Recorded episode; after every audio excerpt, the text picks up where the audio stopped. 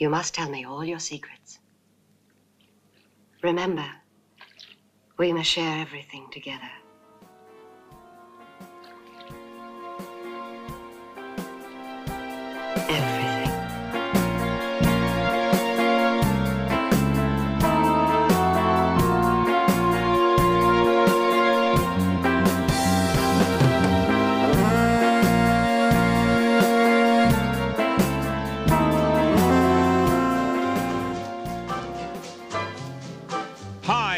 Robin Leach, and I'm here at the luxurious home of the super glamorous romance writer Mary Fisher.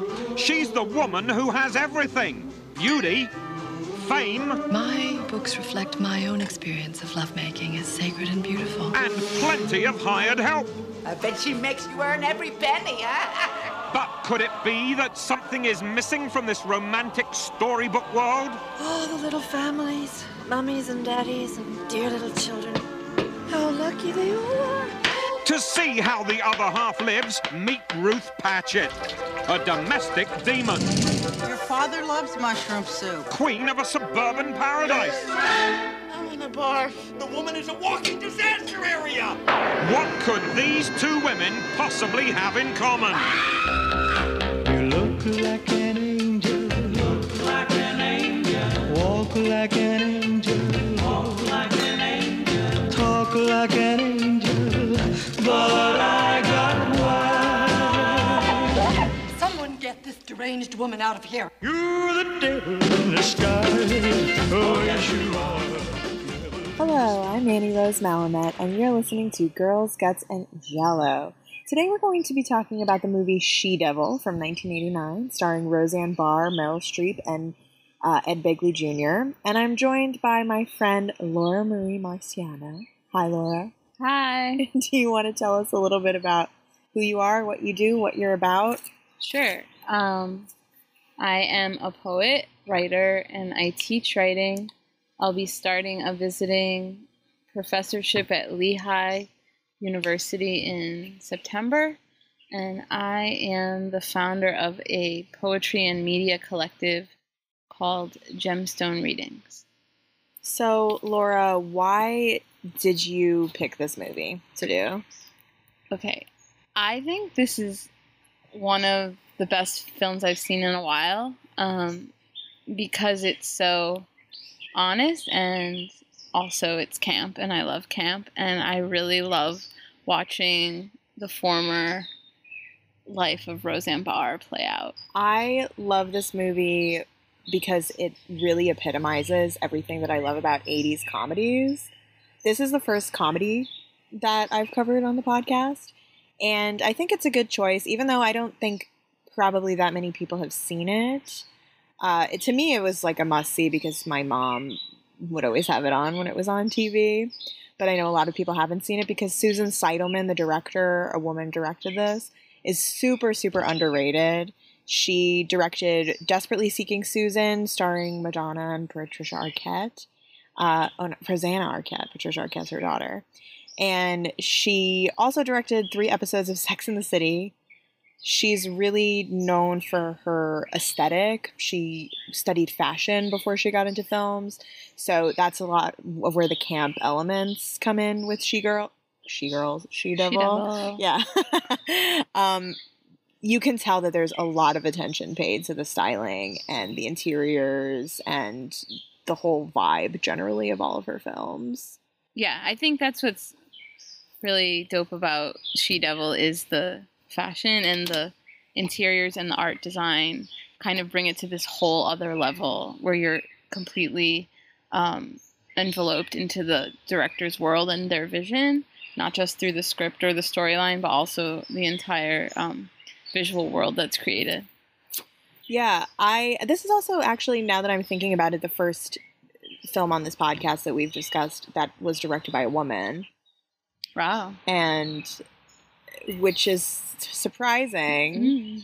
but at the same time not because I've been talking a lot about thrillers and horror and uh, exploitation films which are usually directed and written by men. hmm So this is the first one that was directed by a woman, which is, I mean, I love Susan Seidelman, so it's appropriate. I really love her because she always has the theme of her films are outsiders and particularly outsider women.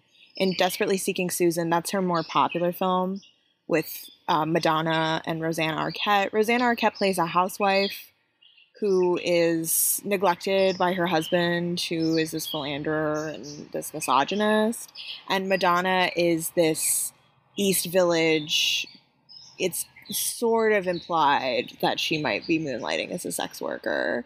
So it's she's very much so it's kind of like a Madonna whore complex Mm. actually uh, in Desperately Seeking Susan, but neither of the women are ever judged, and both are celebrated and given these very interesting storylines. They're just juxtaposed with each other. Yeah, and I, I feel like in She Devil too, you sort of see an entire character developed in both Roseanne and Meryl Streep, or in Ruth and Mary. Um, you kind of see that it certainly is a woman directing this film because the characters are so robust and um, their identities are sort of have full a full range. Yeah, and there's no judgments Yeah. about any kind of women in her films. Mhm. Uh, like in Desperately Seeking Susan, there's no judgments about Rosanna Arquette and her being a housewife, and there's no judgment about Madonna being this uh, free spirit, East Village kind of punk girl. Mhm.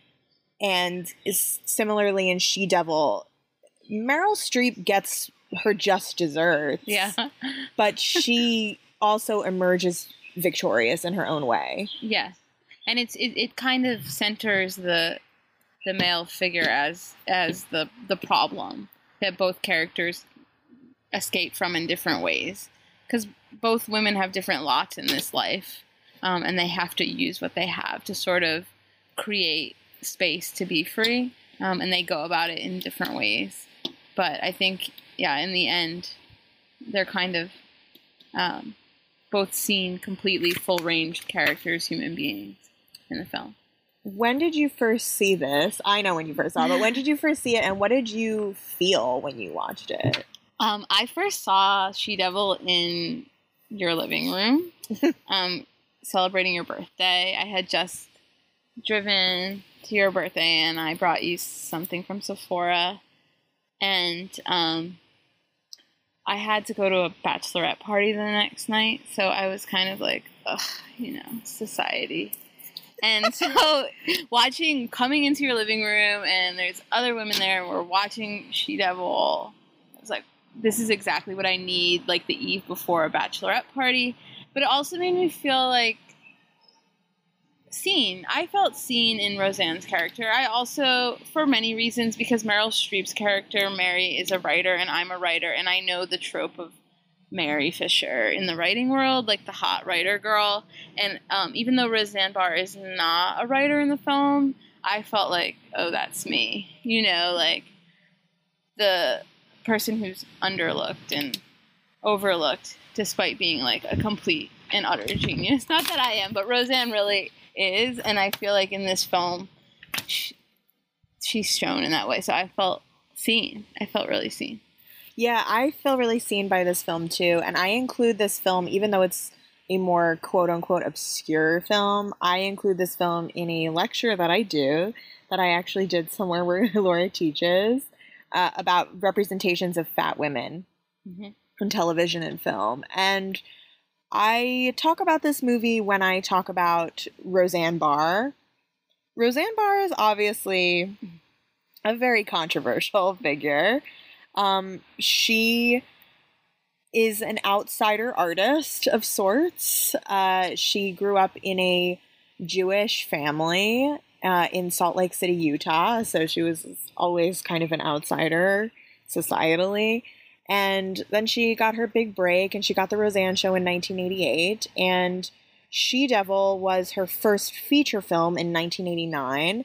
And the critics, it was pretty panned by critics. Um, they it did not get good reviews. Um, the only thing that really got good reviews is Meryl Streep's performance, which, like, to be fair, is incredible. Like, it's it, I don't I think that what the critics were saying when I was reading the reviews from 1989 is that at, up until this point, Meryl Streep had never done anything other than a dramatic role. So people were really impressed that she could do comedy so well. I don't know why. I mean, she's like Mhm. a diverse actress. Like she can do anything she wants to do. Mhm. But she had just never done it up until that point. And then people were also shocked that Roseanne Barr and Susan Seidelman were able to get such a huge big name actress in this film. Were all these critics men? Yes. Okay, of course. um, yeah, no, Roseanne's extremely controversial as of late, of course, as well. Um, but looking back at her at this time, um, you know, a lot of the things that Annie and I have been looking at have described the plot of this film as, you know, Ruth's character, Roseanne Barr, being extremely unattractive or so ugly. And, like, she gets revenge on her husband who leaves her for this hot writer. And it's kind of like Roseanne's crazy, but she's now she's crazy, but she's not ugly. She's not unattractive. She looks like a normal a normal person. person. yeah. And it's it's really that's really painful every time I hear that because I remember watching the Roseanne show, being like Roseanne reminds me of my mom, you know, and like in the uh, '90s, and to hear that is like so damning, and and it it reveals so much about the trajectory of her life and her career, um, and and and why this film in 1989 was so important. I think. Yeah, and she's also one of the only and there have been other sitcoms since I, I don't I don't believe have been as good as or as successful as Roseanne, but she was the for a long time the only representation of working class fatness. And fatness, as we know, um, as if I may say, as people on the fat spectrum, um, is used it for a long time it was used as a way to criticize the upper class for being very greedy and excessive. And then there was a turn post world war ii where fatness started to be seen as something that's only for the, the lower classes. And this also has to do with the racialization of fatness as well. Um, and fat people started to be used as a metaphor um, or not even a metaphor, but a symbol for everything that is wrong with the working class, and only the hobos among us, the hobos of men, mm-hmm. would would desire a fat woman. So that that's when fatness started to turn, and even now, like the oh, quote unquote obesity epidemic is fat people are used to talk about everything that is wrong with the fast food industry and um, how it's it's basically just a symbol of being poor. Like people of Walmart, that blog that was popular for a long time in the early 2000s, like fat people are always used in this way to talk about the everything that's wrong and greedy uh, and and disgusting about Americans. Yeah. So to have two fat, because John Goodman is also fat, Yeah. to have two fat working class American people be in love with each other and have a life and be able to joke about their fatness together in a way that is never mean Mm-hmm. is. I don't want to undercut the radicalness of that. Yeah. like there has never since still not been something like that. Yeah, and I think um, just Roseanne Barr as an artist making the Roseanne show, a fat woman, a woman that does not um, live up to the Hollywood beauty standards, a Jewish woman, like someone who came from an outsider community, being able to have her own show that she wrote and directed. Now we know that people tried to undercut her all the time and take credit from her. But just even now that's revolutionary. That's not happening even now. Okay? Yeah. It's not happening. Like Well, who do you see now who is and I hate I hate to even use this, this patriarchal language, but this is the language that's put on us. Who what women do you see now who are in film and television who are quote unquote unattractive? Like never. never. Like Shrill is maybe approaching that. I mean, mm-hmm. I and this again, like this is obviously not my personal opinion. Yeah, I think me- all these women are beautiful. Yeah. But like Aidy Bryant, I guess it could approach that. I mm-hmm. mean, she's still like white and cisgender and like perfectly coiffed and styled on mm-hmm. that show. So I don't know if I would. I think t- to even say that she is unattractive is like pushing such an insane high standard on Well, people. yeah. Like it's she's so clearly an attractive person. Yeah. Like she has no disabilities or like visible deformities or Yeah. anything. Like and there's so many ways to be in a body. And it's sort of like how Rachel Dratch has said in interviews, like, I'm not a fucking troll or anything. but like according to Hollywood, like Yeah. she's this troll of a woman. Yeah. Like that's why she always gets these funny parts and she's never this Mhm. leading woman. Yeah. Whereas like Kristen Wiig and Tina Fey are f- and Amy Poehler are funny, but um, and they're definitely not like quote unquote main actress starlet Hollywood material, but they still get to play uh, a, a range of characters because of like their the compliance of their appearances Mhm. into this like white heteropatriarchal norm. Yeah. Well, I think sort of thinking about then Roseanne's character in She Devil, Ruth, um, and how she's plotted against this really attractive, hot, successful woman. It kind of, you know, it, it reinforces that. And, and there's this scene in the film where they're at the Guggenheim for some party, some executive party, and Bob, the husband's talking to Mary, Meryl Streep's character, and it's as if uh, Ruth becomes completely invisible, not only to her husband and to Mary Fisher, but to everyone in the room. Yeah. And this is so. This is so mirror. It so mirrors the actual art world. Um, Yeah, and we'll maybe we should talk about it when we get into the Yeah, plot. yeah, So maybe we should just get into the plot. okay, yeah. So we talked about the context of the movie, Mm-hmm. um, it, how it was received. There's not like a, a ton of information about this movie out there, just because it's not one of those comedies from the 80s, like maybe Death Becomes Her, that has a huge cult following around it. So there's not a ton of information out there. Um, but let's get into the plot. So the opening scene, um, there is this these various shots of women shopping in a department store uh, with there's shots of perfume and makeup. So we open with these the capitalist trappings of femininity Mm-hmm. and Ruth Roseanne Barr um, n- pushes the film forward with her nar- narration, her voiceover, and it comes in immediately in this film.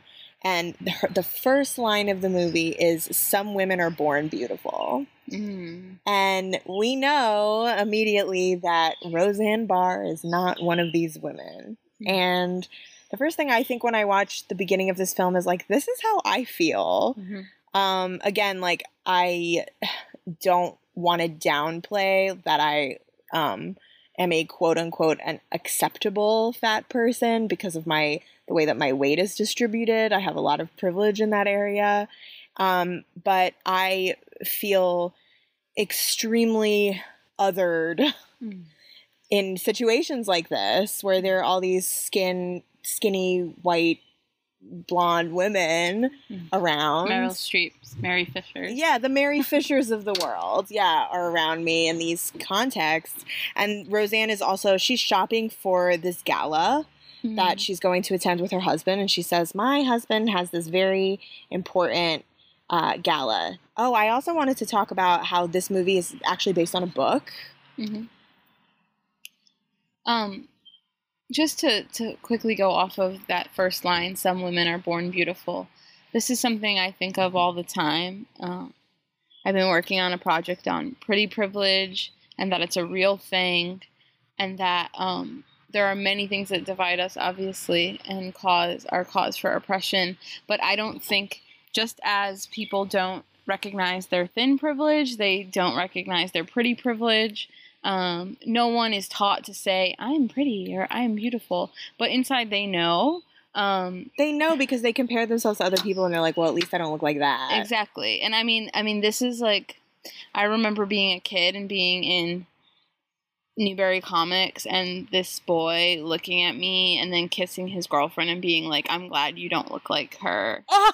And it was like the most horrifying moment. And it's like really painful. Like it's like That is so triggering. and I was like 11. And like this person You're talking about a kid. bro. yeah, yeah, and he was just a little bit older than me, and it was so painful. But it was in that moment that you realize that like you can have a lot of things that set you back, um, but not living up to beauty standards, whatever they may be, and they're different across subcultures, um, can be one of the most detrimental things. And I think this film, besides talking also about fat women, really brings that out as well. Um, just this idea of what's considered attractive and what is pretty privilege and how far it will take you in this world. And what's why, to me, this film is really important.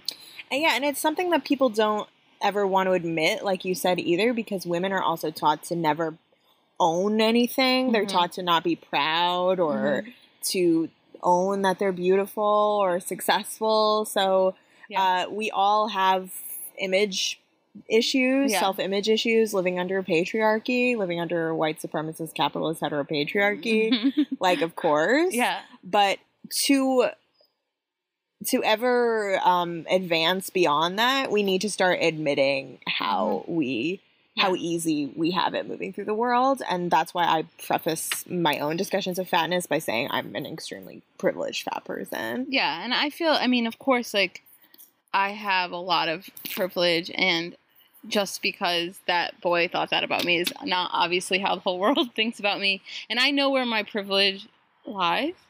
But I think that being able to talk about thin privilege and pretty privilege um, is kind of the next step to opening up so much more of the conversation about white supremacy and about um, the patriarchy. And and it kind of brings it to this next level. If it's more becomes more easy to talk about. I mean, I have I'm teaching a class right now to 9 year olds and they are pretty well educated and they're pretty well informed and they probably at least in class, I'm sure at home would not make a um, racist comment or a um, even a gendered comment, but they would eat they'll make fat jokes all day because no one's yet told them that this is also a part of what um, pushes forward the patriarchy and pushes forward white supremacy. Yeah, yeah. I mean, fat phobia is inherently tied to white supremacy, so we can never not talk about that when Yeah. we talk about fat phobia. Yeah. Um, and yeah, it's just one of those things that people still don't talk to their kids about. Mhm. Um, and it's you know the part of the issue with fatness being talked about as an oppression, and part of the issue why fat people as a group have trouble organizing is because it is seen as temporary. There are certain Mm. things about certain identities that you can't change. Like you can't change your race. Yeah. You can't. I mean, although like the those girls, the Instagram models might try to do Rachel Dolezal. yeah, like you can't change your race, you can't change your sexuality. Some people, you know, feel like they were always one gender, and then some people feel like their gender is fluid and or don't have a binary gender, um, and that that and that's of course not a choice. But then of course there are some people who feel like it's a choice. Regardless, it's fatness is seen as like this uh, temporary state of being. Mm-hmm.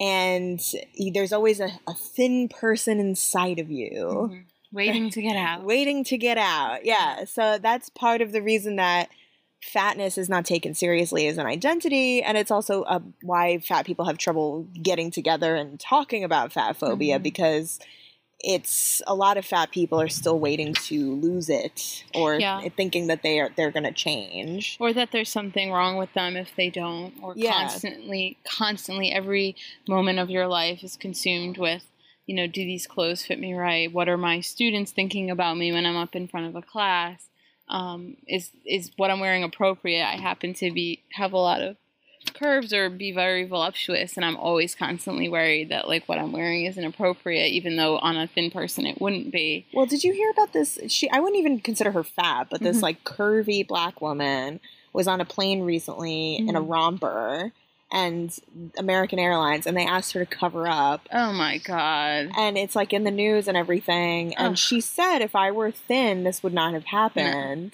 And it's Yeah. absolutely true. Yeah. Like fat people we have been convinced as fat people that like we don't deserve to feel the air on our skin. Yeah. And it's Or, a or go swimming. yeah, and it's such a simple human right that a mm-hmm. lot of people take for granted. But I can even recall, like, in even in middle school and high school, mm-hmm. being told to cover up because my cleavage was showing because the fucking shirts don't fit. Yeah. because we can't get anything that fits us. Yeah. and but girls who had way less cleavage than me not being told to cover Mhm. up, wearing the same exact thing. Well, I mean, yeah, I even thought this like there isn't really work clothes made for people above a size 10. Like not even 12. Like there's not really oh, because fatness is unprofessional. Yeah, so- inherently unprofessional. So you when I first started teaching, I felt like how am I ever going to find like professional clothing? Like um I even had it when I was right out of college and I was not even considered fat at that moment in my life. And I couldn't find professional clothes and anything I wore like the principal like flagged me basically. I was teaching kids in Chicago and like asked me if I could wear the gym uniform that the kids wore like every day.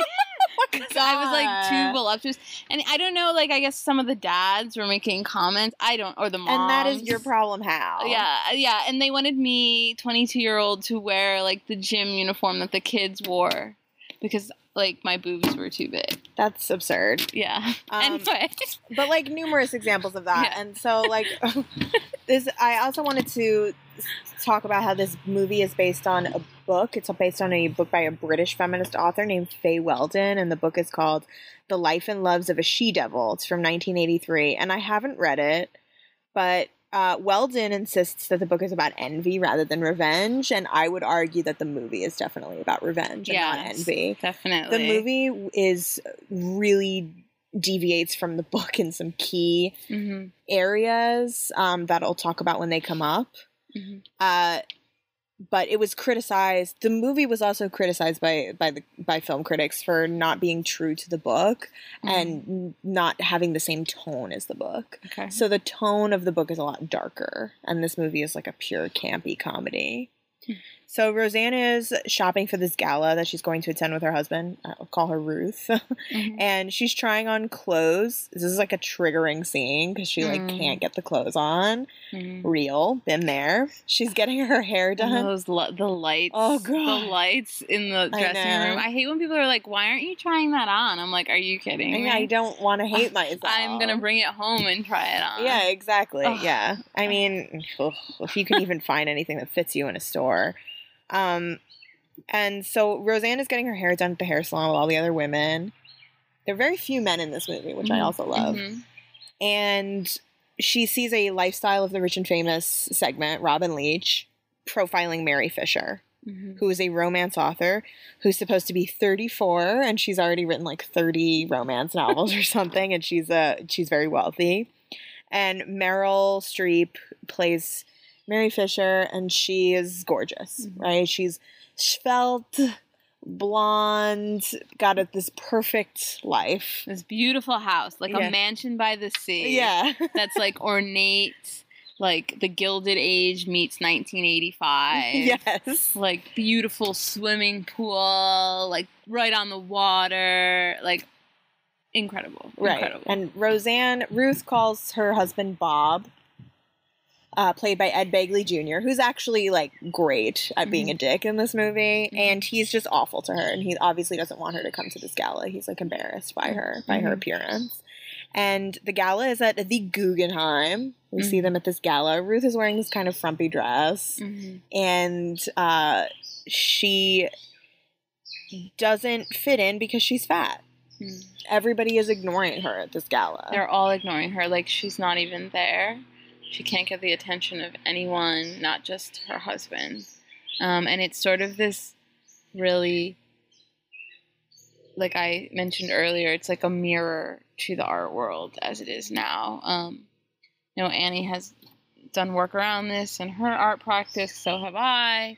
Um, Gemstones was founded to give outsiders a voice um, for various reasons, but in this scene, it's really she's fat. She's in this frumpy dress, and no one will even give her the time of day. And that is so real, whether it's the art world or the writing world. Um, and people fight against it, but I mean, there's so many. There's like a million. Ex- I can't even begin to say the examples, both my own and other people's. So, but Well, it's we talk about this all the time how like people completely outright dismiss me until they learn what I do and who I am. Mhm. Um, not that I'm like some big wig, but when I'm like, oh, I'm a teaching artist and Yeah. I, you know, I've done this Yeah. thing and this thing and yeah, you know, my work has been featured in this or whatever. Like when I comply to Yeah. these like elitist heteropatriarchal standards Yeah. in introducing myself, then people start to respect me. But just but that's kind of why I do it because I don't want to be treated like shit. Mm-hmm. yeah, And but because immediately in these spaces, like anytime I've gone to a gallery show or a writing event, like a book opening for a friend or anything, people act like I'm, you know, un- like I have to be this like slob who Mhm. like doesn't know anything about culture. Mhm. Which I also want to say, like, it is fine to not know about that Mhm, stuff. mhm. That's the other thing. Like, yeah. I should be respected as a person, whether I was in that world or not. Oh yeah. I mean, it's sort of like for me. I've noticed that if I say who I am and what I do, specifically men will try to suck all of my inspiration out of me and like use my ideas or latch onto me in some specific way that um, which makes me want to not say anything about who I am. Like if I mention that like oh I'm teaching a course on performance art at RISD, I will get too many like thirsty men wanting to like suck everything out of me and it happens much less with women I will say but women have They give you um, the elevator eyes. yeah, they give you eyes, and also like I mean, I've never seen so much hate from hipster women as when I've worn like short shorts down the street, like yeah, contempt, like because they don't want to look like you. yeah, or they're just mad that I feel okay and happy Right. about my life. Well, that's like one of the big roots of fat phobia. Yeah. Is like people, you know, fat phobia keeps people in line, Yeah. keeps people compliant. yeah, Like And- a hungry, tired population yeah, is a lot more compliant than like people who just eat and And exercise enjoy whenever they want and Yeah. enjoy their lives. yeah. I mean, to to lose weight is to starve yourself, really, truly, um, and then you get used to the starvation and whatever. Most Um, people are on a diet for their whole life. Yeah, exactly. But I feel like um it's specifically the Mary Fishers of the world exist in in the writing world, they exist in the poetry world. It is real. And a lot of writers and artists, but I speak as a writer, have to create like outsider circles um in order to be seen. And and there's examples of of writers who are outsiders in in a bodily way who have really pushed boundaries and have really um, been well respected, even amongst the Mary Fishers. Um, but it takes so much effort, and you have to basically be amazing and you know teach at RISD and have won like an Oscar. to be, oh yeah, I know her. yeah, yeah, exactly. Um, so, Um, yeah. so this is when Ruth meets Mary Fisher. She spills a drink on her, and she's a fan. Ruth is a fan of Mary Fisher, and she's like kind of captivated with her. And yeah, Mary Fisher's really cold to her. yeah, And Bob swoops in and berates Ruth for spilling a drink on her, and is like, "Go get her some seltzer and salt." And uh, I know.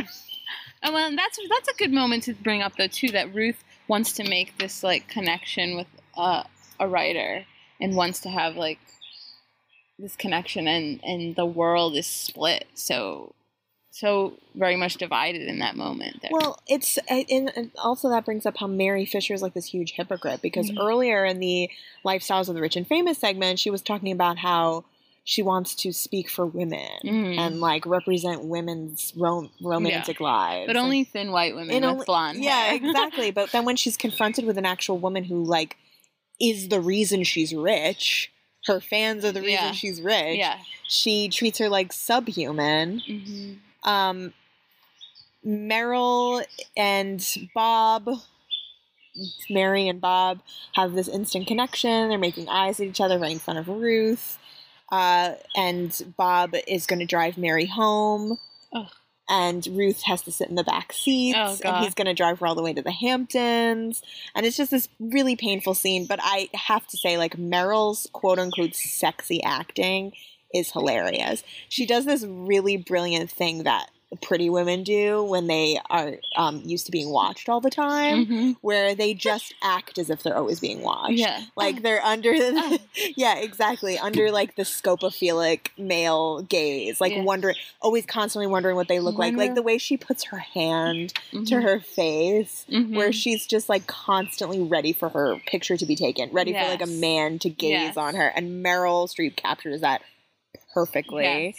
Um, Bob drives her back to her mansion, which is this amazing pink mansion. It's pink. Yeah, it's, It's I, I want to live there. The It's- windows, It's so good. the writing Yeah. garden. It's so it's beyond. Yeah. Uh, we meet Garcia and Mary's poodle. Garcia Mm-hmm. is her butler, who we later learn Mary was having this affair with. yes. Um, and Mary says, uh, "Writing can be so so lonely." Oh wow, you sounded just like. Do you agree, Laura? Can, is writing lonely? Um, well, I think that for me, writing is life saving.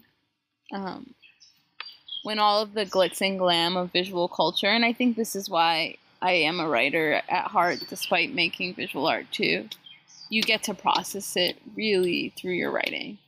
Um, and so it's isolating, I think, more than it's lonely because it's something you have to do introspectively and often by yourself. But the rewards, the healing rewards of that are really powerful. I don't think that that's the kind of writing that Mary yeah, she's writing romance novels for money. Yeah. and um, Not bad though. I mean, I might want to do that. Yeah, I mean, you, honestly, you should. yeah. Um, and the, Ruth and Bob, uh, no, not Ruth and Bob, Mary and Bob have romance novel sex. Like they have this dramatic, In like her bed. yeah, like her round it's, bed. It's it's played for laughs. Like Yeah. it's supposed to be this ridiculous like romance novel seduction, and then they cut to Ruth, who is reading a Mary Fisher novel in bed eating donuts Oh. while this is happening with her husband. And Ruth is like stuck with her shitty kids who are ungrateful brats. Mhm. And Bob is denying this affair and living it up while Ruth toils over his home and children. Mhm. Typical. Um, it's really sad because Ruth tries to win Bob back with this dinner for his parents. Oh, yeah. Oh, God. and.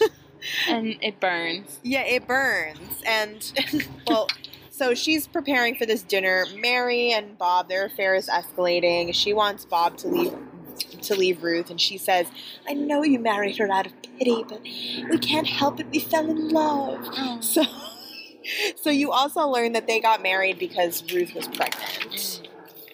And Well, and that's just, I mean, and when they're teenagers too. So this just kind of took me back to a very triggering time in my life, obviously, when, um, you know, there is sort of this unspokenness. I mean, this dir- overtly spokenness about your attractiveness, I think, or lack of it, is in high school more than like any other time in your life because people learn to be like polite or totally. yeah, but in high school, like people like rate each other and like Oh, eh, there's no pretense. there's no pretense at all. And like so to think that like that was where this relationship began for Ruth and Bob within that context, Oh, and that she was like a mistake that he Oh, made, and her, the whole trajectory of her life. you're life. the mistake, bro. Like yeah, not no, her. He's the mistake. He's awful, but like it just bring it's very painful and real in that moment, despite this being it being comedic and how it's delivered.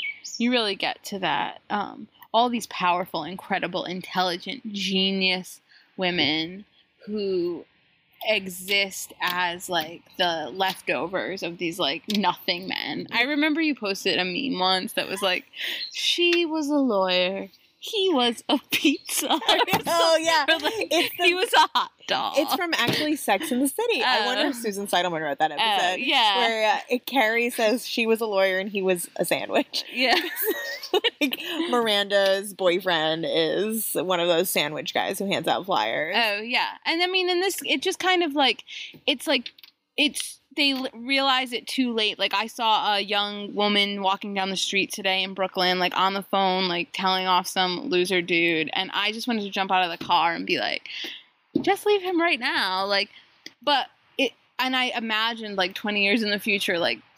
Her being like, oh, that crazy woman that jumped from the car. I should have listened to her.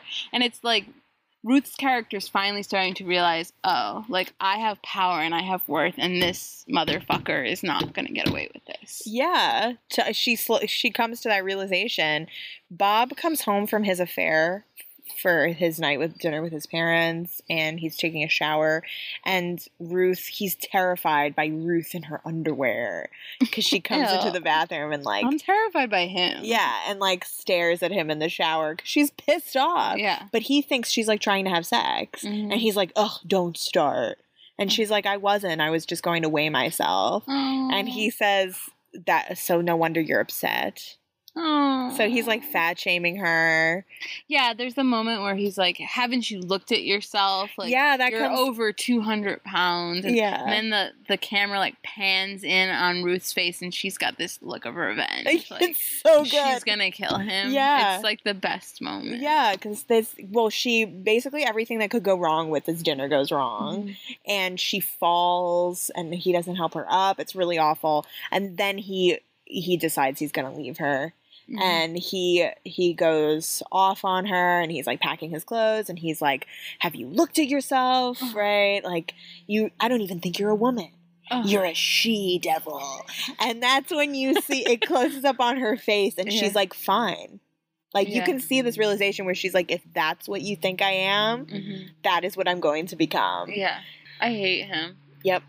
Oh, and as he's leaving, also he's listing his assets and his liabilities because he's an accountant. Mhm. So he talks about how he's got all these assets, and the only liability he has is Ruth. So Ruth is going to run with that, and she creates this outline of Bob's assets. Mm. Um, and also, she has this amazing scene where she just stands outside in, in the storm and screams, which relatable. Yes. I mean, there's so many like captured, um, almost like photographs in this film that are like you have to watch it just for that. Just the Yes. aesthetics. Oh my god, it's a really gorgeously aesthetic film. Yeah. And so Ruth stands outside and screams into the night, Mhm. and then she lists Bob's assets. So we got home, number Mhm. one, family, career, freedom. Mm. And so we see with this list she's making on her pink pad of paper Oh yeah. that these are the assets she's going to attack and destroy them. Mhm. So the first one is the home.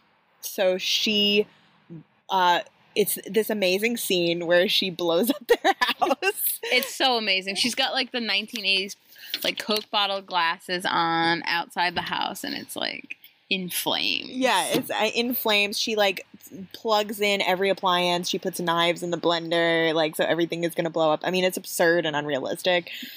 But amazing, and she. What I love also, is she puts on lipstick before she leaves the Oh, house. yeah. Before the house blows It's up. a power move. Yeah, exactly. And we got the worst green screen ever Yeah, in front of the house it's blowing up. The sadistically smiling. Yep. Ruth takes so now she's got to ruin the family. So she ruined the house, and now it's time to ruin family life. Mhm. So she brings the kids to Mary Fisher's mansion where Mhm. Bob is staying, Mhm. and uh, drops them off. And I love that. I I, love, love that she doesn't care about her kids. It's so refreshing. She does, but she knows that there's like a bigger picture Yeah. because she talks about missing them throughout Yeah, the film, but yeah. she knows that they're going to be safe. yeah. They're going to be taken care of. Mm-hmm. and she also knows that she has other things to do on her own right now Yeah. that she Mhm. needs to accomplish Mhm. which i love Yeah.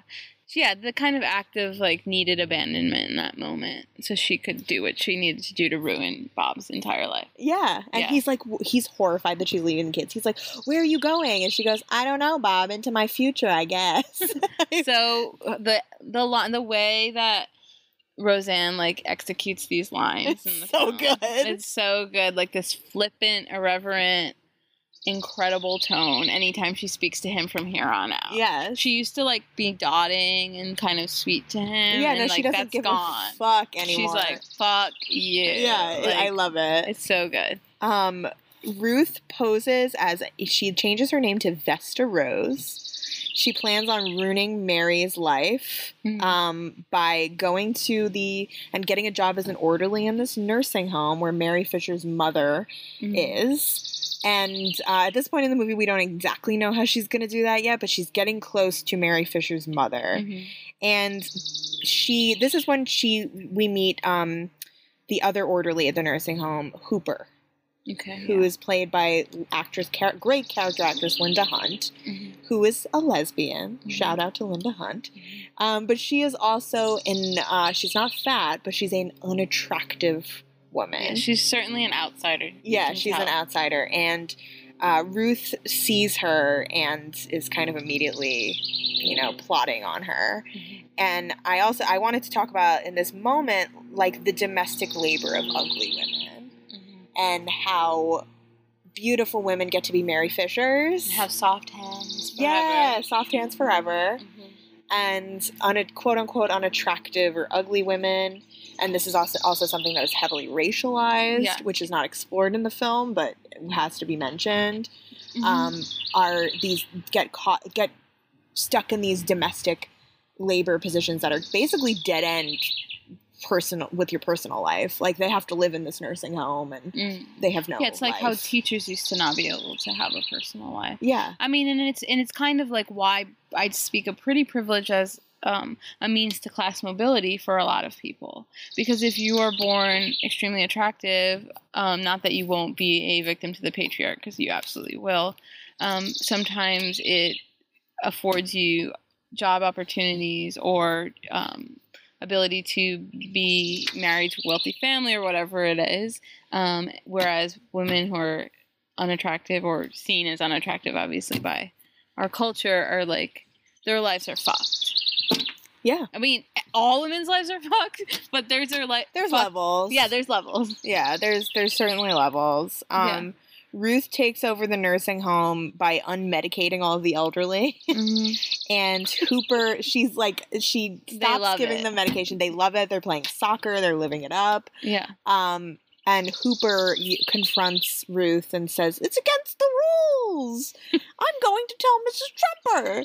And Ruth says, I've been afraid. She knows she's like, I'm not afraid. I've been afraid my whole life, and by the looks of it, so have you. Mm-hmm. And she says, It's a shame, Hooper. I've always thought that women like us should stick together. Yeah. And I love that unspoken solidarity. And Hooper, like, kind of just looks off changed in this profound way and she doesn't snitch on her Mhm. and i just love the the different kinds of solidarity that exists between different kinds of women Yeah. It's kind of like the opposite of, you know, a lot of times like um Well- the really pretty girl will Right. be friends with girls who aren't as attractive as them because they need to feel good about themselves all the time. So when girls who are not like the creme de la creme of of uh, standard beauty become friends, it's like this really powerful alliance that's unstoppable. yes and i mean also there's the other idea that like pretty women pretty girls travel in packs mm-hmm. like popular pretty girls and mean then girls. like who so what do the other women do Yeah.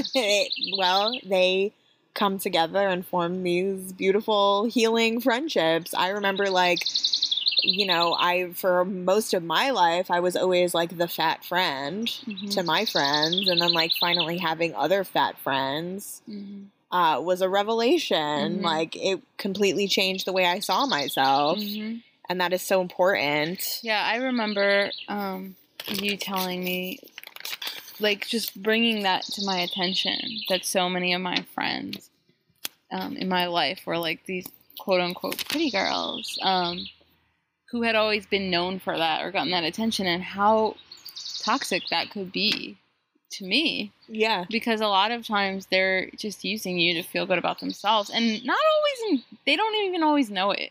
It's kind of sometimes they do but it's kind of how our culture's set up. So when you can finally break from that, and this that this moment in that film is like that kind of a break um, for the characters, um, it's so powerful to watch. I love that line. Yeah. And we the next scene we see Mary Fisher writing softcore porn on this amazing pink Zenith laptop.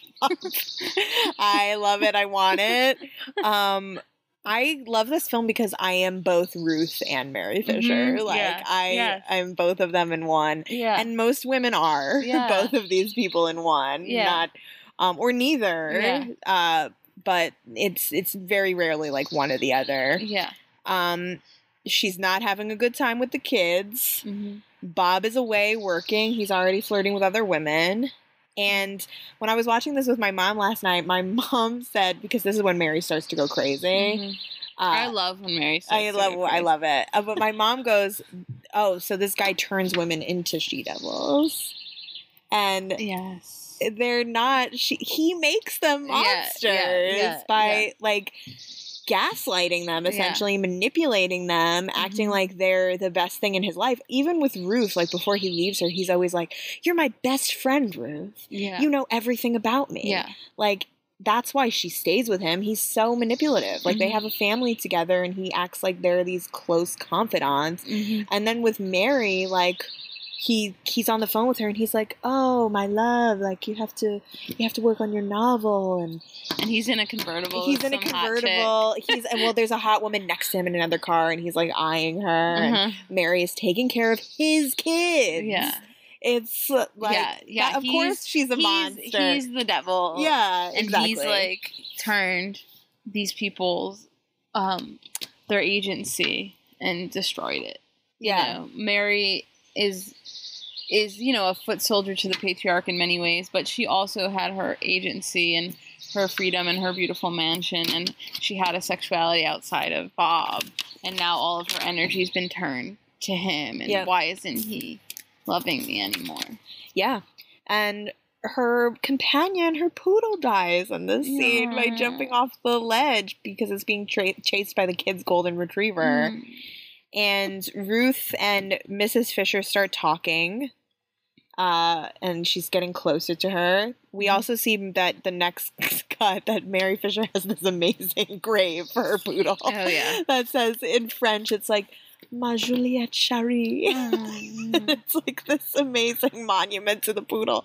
Um, and it's like campy and hilarious, but it's also like Real. real. And she has these connections outside of Bob hmm and these things that are and he's ruining Yeah, I mean, you can. I mean, and that's such a typical thing that happens. Like the most promising, intelligent, cool, fully developed person, woman, being like reduced to a child in their level of agency and confidence because of a man's manipulation and because of how the world has taught them like that's where their value should be measured. And it's so fucking annoying because it's like so easy to see and it's often easy for people to see when they're not in it but then they get like in it and this is when you see mary's fall you really see that like you even feel like all right she's sucks in so many ways but also she doesn't deserve this shit like no. you know I mean she she gets what she deserves and then gets what the good things she deserves. yeah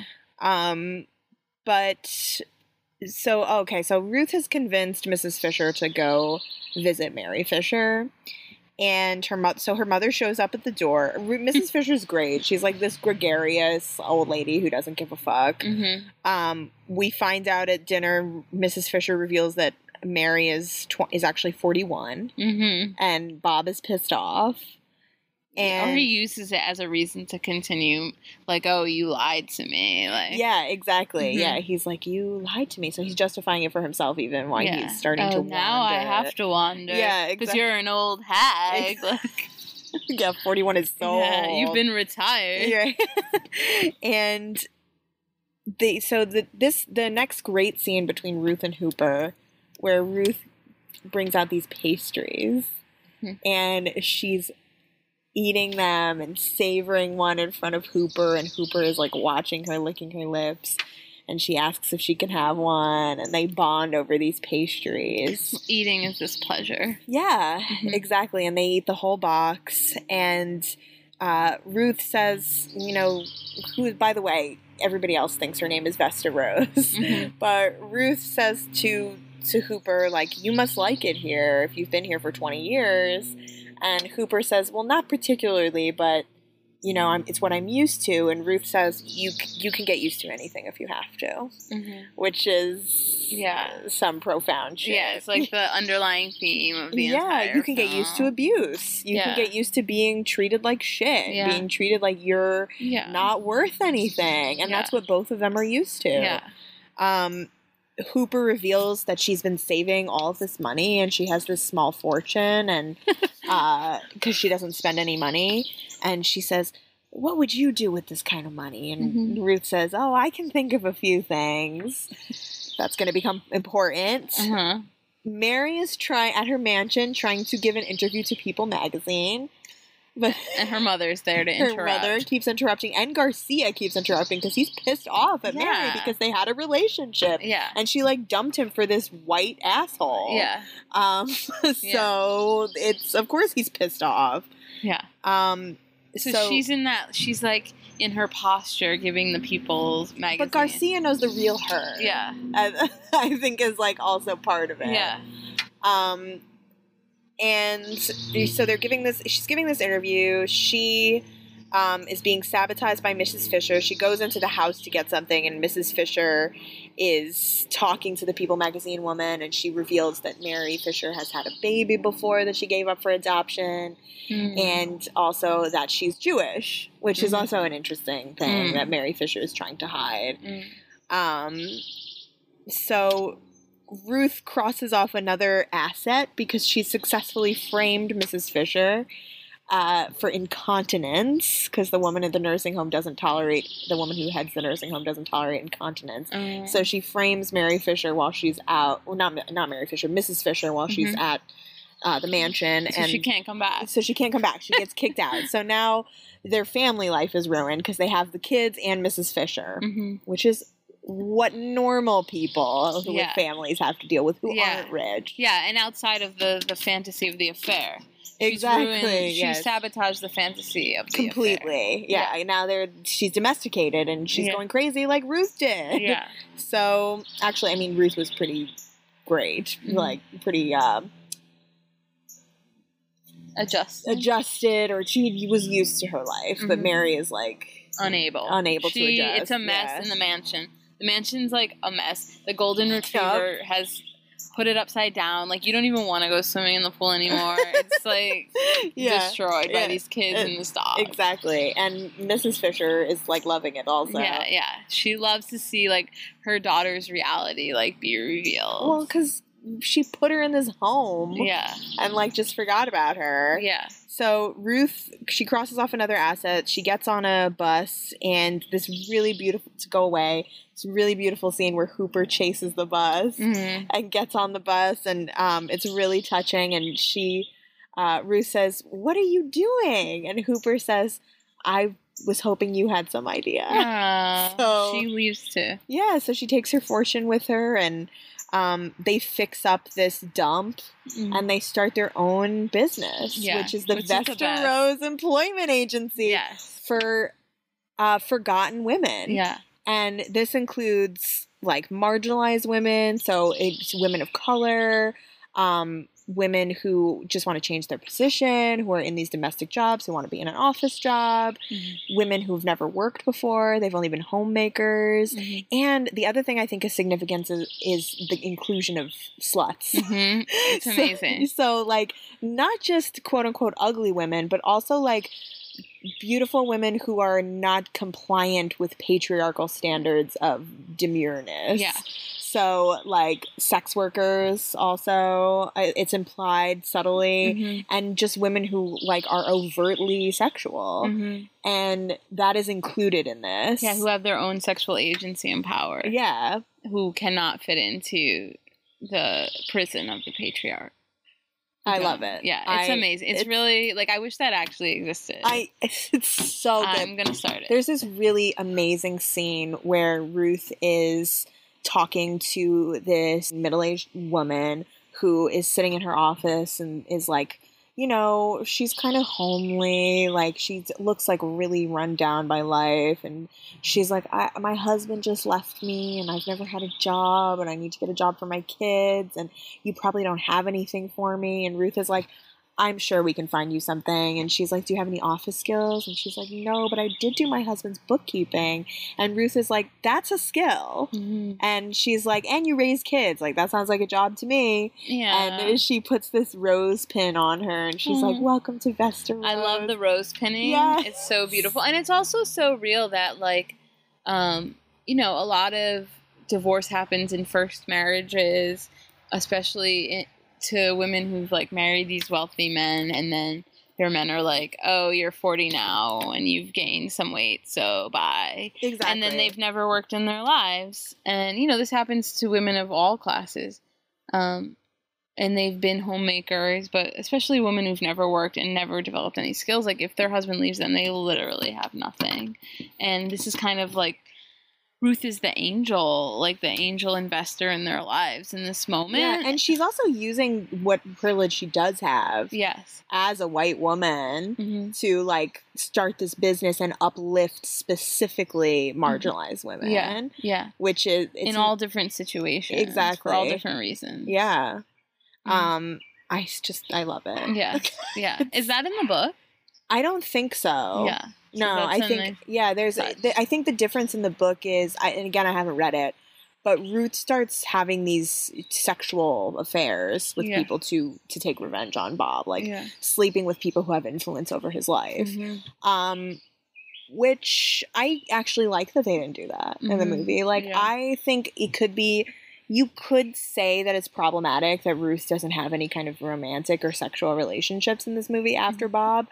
I don't it doesn't bother me. Yeah. Like I don't want her to. there's a risk that she'd find another Bob, and Exactly. you can't risk that. I think she does something better, which is like she's become self-actualized yeah, without any of that. yeah. And, And it's not to say she won't ever have romance in her life. yeah. and she has a different kind of romance. right she has She has she's make- yeah, yeah. and I and that's like really significant. You know, um, she's made this like intimate connection with a person and and help them to change their lives. yeah. You know, Um, Bob is already cheating. so Ruth plants this amazing slutty woman, Olivia Honey, yeah, she's so good. yeah, into Bob's office as a secretary Mhm. uh, through her employment agency. Wearing like like the sluttiest outfits while she works. Yes, and like- she is like almost a Mary Fisher kind of like she's blonde, Mhm. white, thin, um, but she she's younger.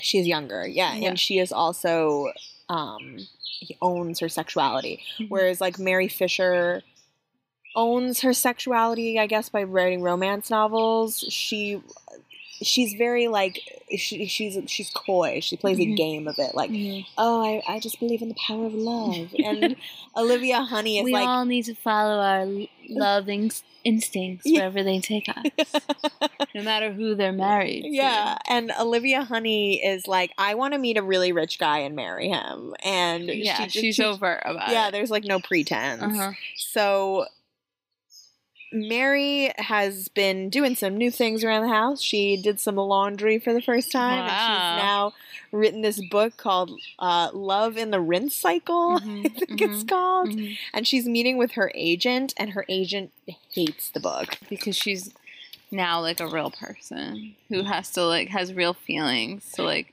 put into her book. It's her a really, it's a funny scene, and she's like, "It's a metaphor.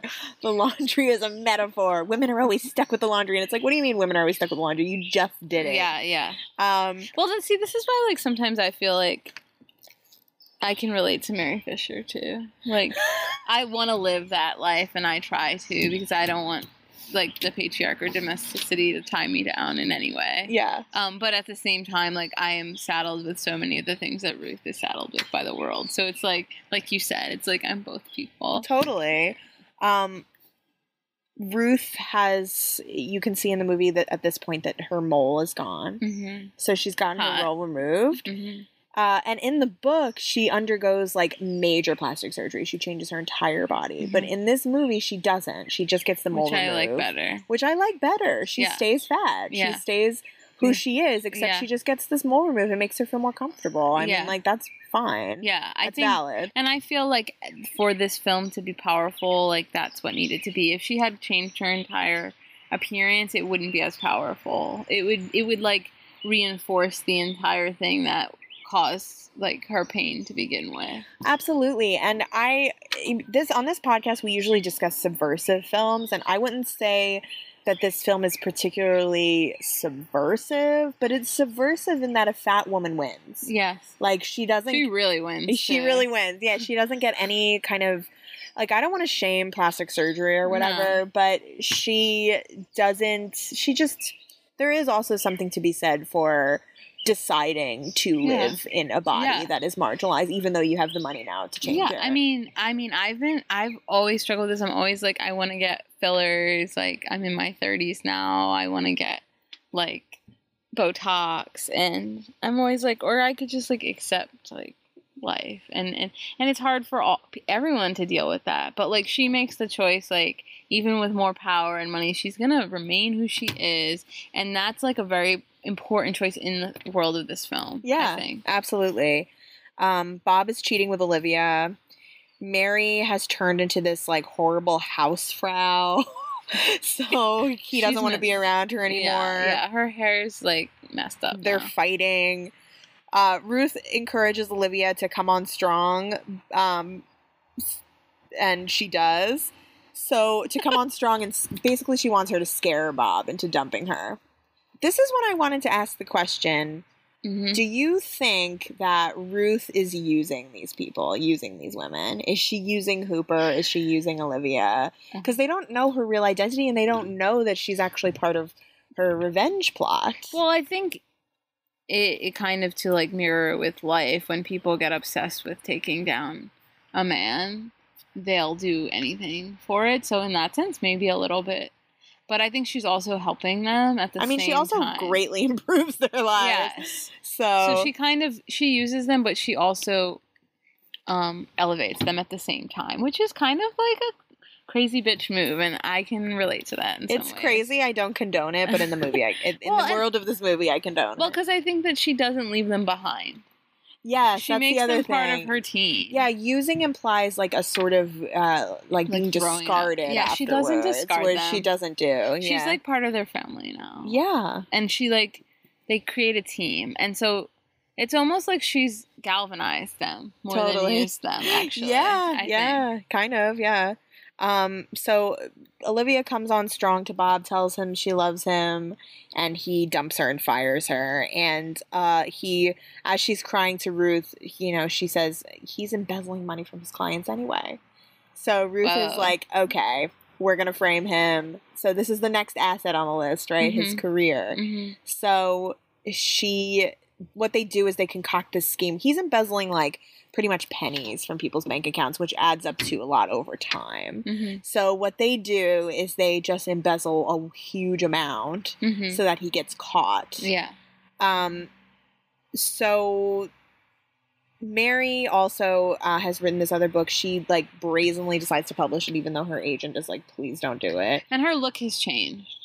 No, not yet. Oh, okay. Yeah, no, no, Okay. Yeah, she publishes in the rinse cycle. That's at the okay, end. okay, yeah. okay, sorry. And it flops. uh-huh. And uh, Bob's cheating gets exposed because Ruth mails Mary Fisher these like Xeroxes of his hand on Olivia's ass that they Oh, took while they so were nice. having sex in the office. Yeah, yeah.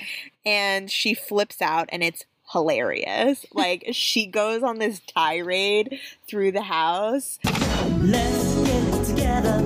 Stop that! Stop it! Leave your troubles behind.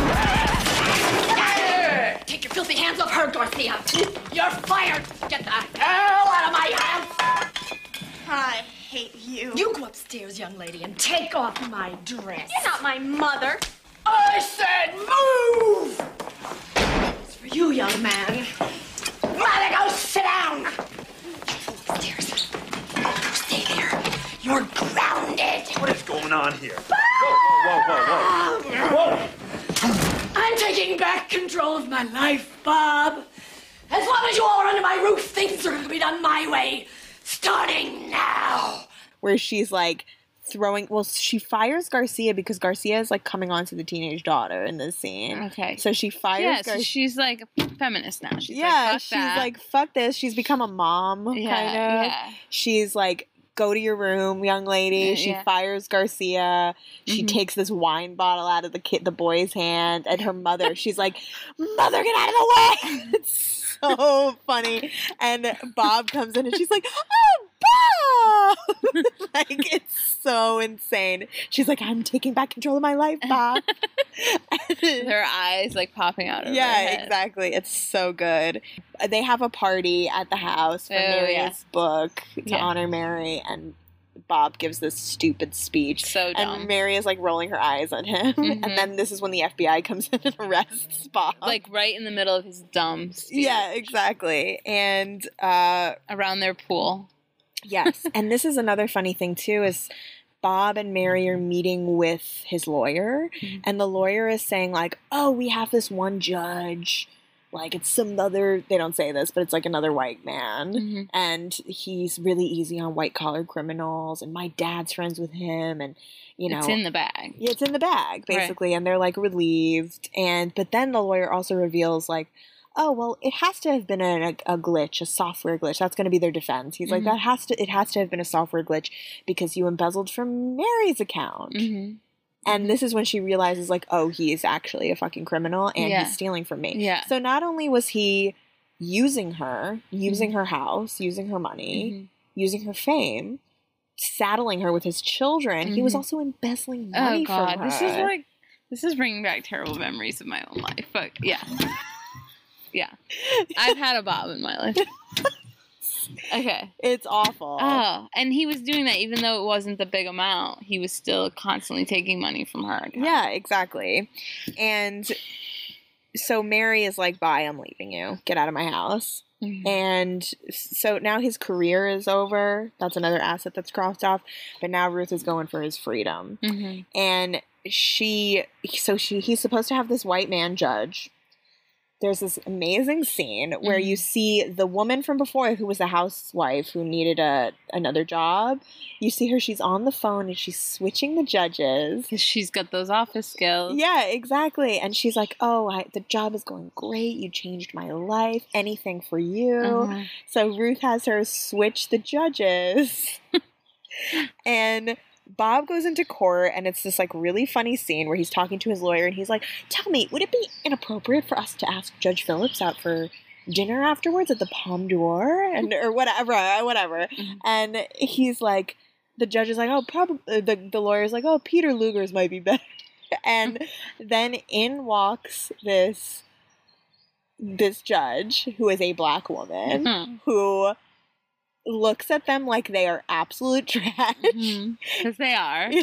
because they are and she is not a conventionally attractive person she's got glasses Mhm. whatever in the world of film She's that- part of the team. yeah she's part of this team Yeah.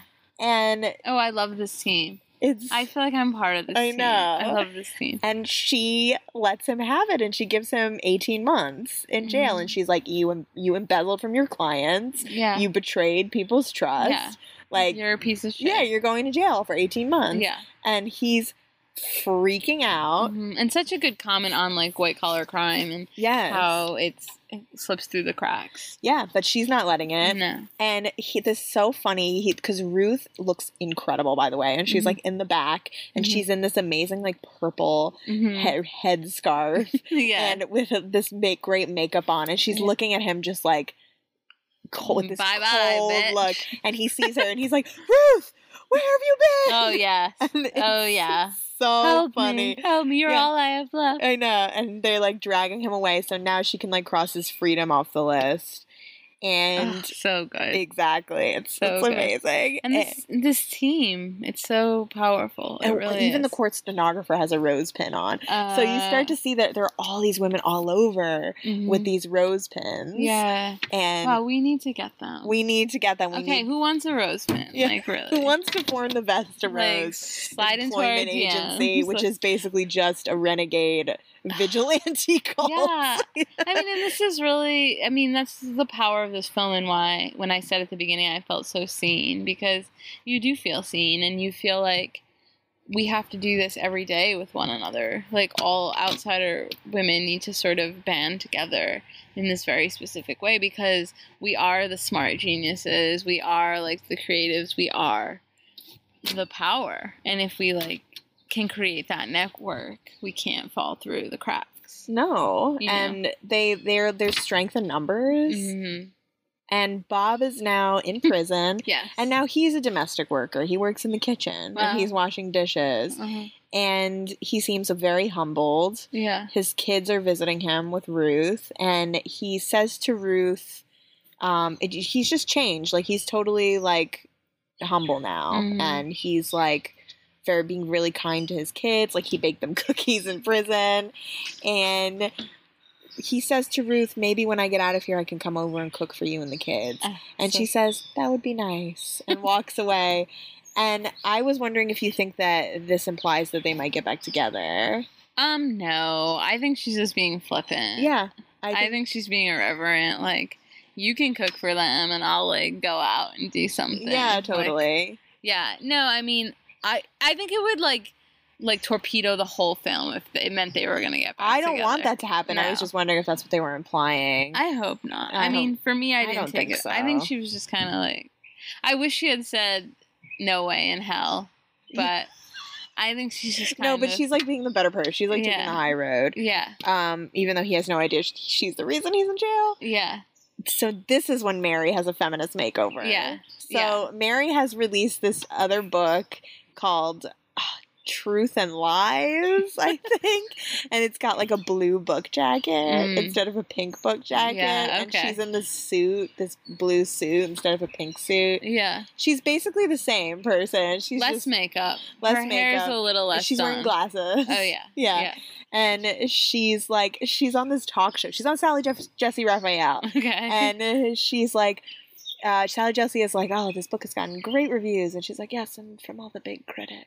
Like it's Mhm. so funny. She's still the same person, yeah. except she's just had this like feminist Which is awakening. so, which is so like It's actually real, That's yeah. so real. I Yeah. can see that happening in the writing community too. Like so many people um are one moment like condemning like the evil like male poet and then the next day they're like having lunch with him. Yep. Like, you know, and like it's like, well, pick a side here, like, or like change this for real. And so it's very thin. It's very thin. Her um turnover, yeah, but she's but it's still refreshing. it's great because I love that she doesn't.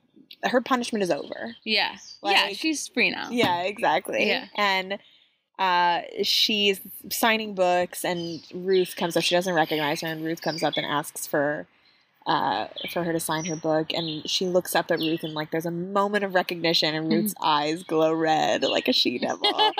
and she walks away, away, and then this French guy who comes up and asks to have his book signed, and him and Mary like make a connection. yeah, and it's like she starts it all over except with like an art bro. Exactly. She starts all over with this art feminist persona. Yeah. So it's like the finance bro and the art bro are the same person in different clothes with a different haircut.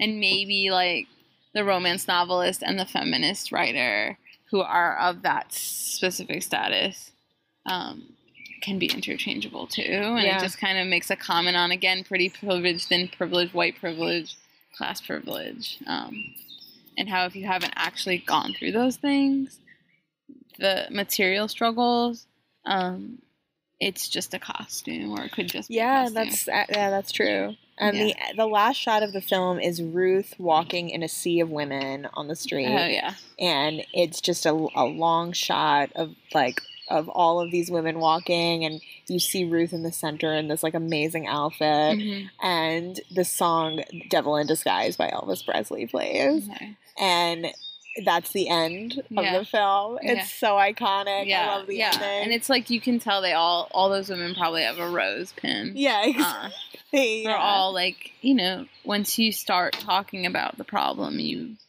come together. So that is She Devil. Uh, is there anything else you wanted to talk about, Laura? Well, I was wondering the fact that she never reveals any of what she's doing to Mm. anyone. How do you feel about that? I I like it because it makes it this like magical realism sort Mhm. of thing where she's pulling all the strings, but she has this She's like a Robin Hood. yeah, she's like a Robin Hood and she has an inner life that no one Yeah. knows about. Yeah, Which she's complex. Yeah, which I love. And she has completely changed all these people's lives for the better. I mean, Mhm. she's not a that's the irony of the film. She's not a devil. She's actually this angel. Like Yeah. this avenging angel Yeah. who really has changed all of these people's lives. And the kids are also less bratty too. It's really it's really important, I think, for people to watch this film just to sort of see that um what it's like from even though it's camp and even though it's comedy, what it's like to have to be an outsider and also to gain power at the same time and is this just a fantasy or can this actually happen? Mm. You know, Roseanne tried to do this in her real life Yeah. as the director and writer of the Roseanne show and and she was constantly seen as outsider and now she's like aligned herself with the alt right or whatever and demised and, And she's insane. yeah, and her Well- entire career is over. After she got gastric bypass, hmm um, she really went off the rail. Really?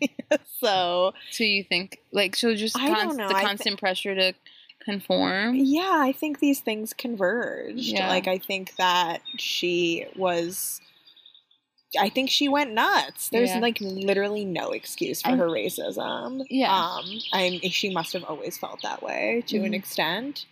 I do think that the she was galvanized Mhm. by the alt right. Mhm. She's been crazy for a while though. Like she was talking about con- conspiracy theories. She said her parents molested her and then she took it back. I think Mhm. she's honestly just I think she's really mentally ill. Mhm. Um Yeah, and it's it's just something to watch though, because when I was a kid, I saw her as kind of a hero.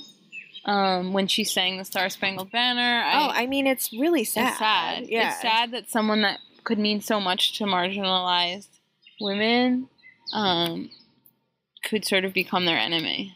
Well, I think that's why when I was watching the new Roseanne before it got canceled, I, I was so upset by it because it goes against the spirit of the Mhm. original show. Because Mhm. Roseanne has a brother and a sister who are both gay, Mhm. and sh- that she said that that inspired her to have repre- complicated representations of gay characters on Roseanne.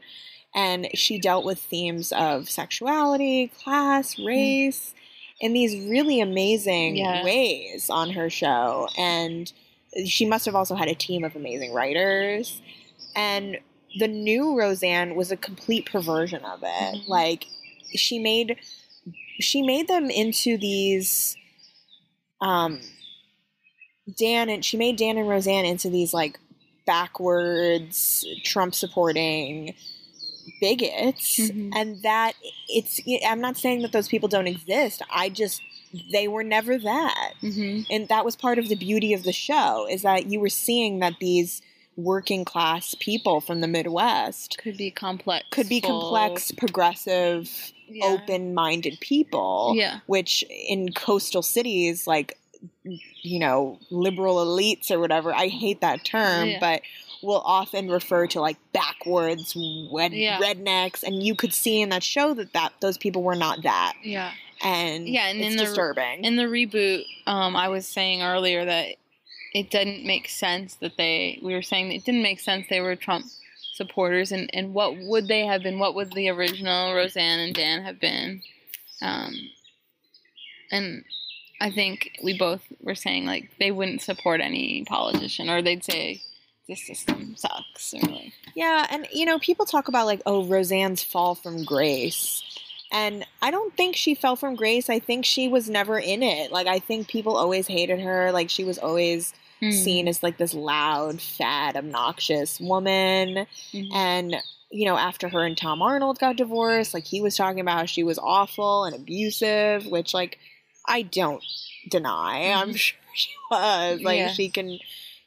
People who are uh, mentally ill like that are often very abusive. Mhm. And I mean, she, I'm not projecting that. Like, she's talked about how she's mentally ill Mhm. and it's it's just it's really upsetting because she was an icon. I mean, um, an article I forget the author, but I'll link it in my Patreon when I do my newsletter for my patrons. Um, it's called Roseanne Benedict Arnold, and it's this was Mm. way before. This was written in the mid 2000s, so this was way before Roseanne, you know, became what she is today. But she, the the author is talking about like do fat celebrities do do fat women have a an obligation to stay fat or to to be Mm. um repre- to represent us Yeah. and she never particularly she doesn't answer the question or not but she says like it's important for us to see people who don't treat fatness as a temporary state Mhm. and roseanne used to identify as fat Mhm. which is very i mean fat activism has been around since the early 70s but only recently have people started to openly in media identify as Mhm. fat i mean i don't even actually know if they do like i don't even know if Aidy Bryant identifies as fat Mhm. but is talking about fatness Yeah. it's like such a weird roundabout Yeah. thing Yeah. And roseanne was owning it and talking about being a fat woman Mhm. and saying she didn't want to be skinny and she didn't want to change and then she got gastric bypass and the reason she gave for it was these like all these health reasons even though she started to have a lot more health problems after she got it because it's this horrible major Mhm. surgery Yeah. and it's Like, it's like why did she? Did she ever talk about why she decided to do it? yeah she said she was having health problems Okay. Um and she just wanted to be healthy Oh, whatever. i know by the way she's still fat like Yeah. let's be real Yeah. but it's and she got a lot of facial uh, plastic surgery as well hmm um yeah. No, it's it's upsetting, but it's also sort of like it shows all of the intricate connections in different outsider groups and how people become radi- radicalized to the right, and um, it's sad. It's really kind of damning to someone who, for me, when I was a child, was kind of like a hero. yeah i loved her like i, really loved loved her. roseanne i loved that show was- I I mean, I thought it was the only like one of the only real representations of, um, like American partial part of American life. yeah i mean it was really respectful Mhm. of people who come from those backgrounds and it wasn't demeaning and no, it was a really important show culturally for Yeah. people and this was an important movie for me and it's uh it's just like a eulogy to Roseanne. it is yeah this episode is a eulogy to Roseanne yeah wherever she may be. But I know that there's going to be, hopefully, people who identify as fat and who are radical and queer and um, of all different backgrounds who create content as important. yeah And that's not fucked. Yeah, Have these. exactly we don't need to hold i completely um support canceling roseanne Yeah. like it's not this is not an Yeah. endorsement of No. her i there is going to be better people Yes. and there's going to be people who are fat with a racialized identity i mean we all have a racialized identity but Mhm. there's going to be fat women of color Mhm. and fat disabled women Mhm. and fat gay women who are going to um, be much more radical and uh, fill in all of the things that Roseanne was incapable of doing Yeah. on her own. Yeah. And, uh, And it's about continue that time. legacy. And Yeah. it's about time because there Yeah. hasn't been enough um, in the mainstream media, if if any at all.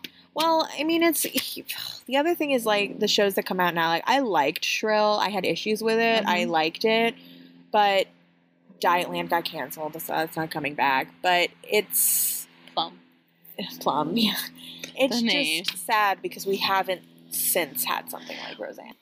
Thank you for coming, Laura. Yeah, no problem. Up uh, to Westchester by the pool We're with the birds chirping. It's really nice. It's a Sunday afternoon. um, so you can. Where can people find you on social media Um, if you, can- want them to? Sure, you can find me on Instagram at Laura Marie Marciano. Uh, also, you can follow Gemstone Readings at Gemstone Readings, and we will be posting some new videos by poets um, in the next couple months. So definitely check out the new content. You can find my Patreon at patreon.com slash girlsgutsjallo. You can also find me on Instagram and Twitter as girlsgutsjallo. You can also send me an email at girlsgutsjallo at gmail.com. You can also follow my personal Instagram account, which is fatgoth, F-A-T, G-A-W-T-H. And until next time, I'm Annie Rose Malamet, and this is Girls, Guts, and Jallo.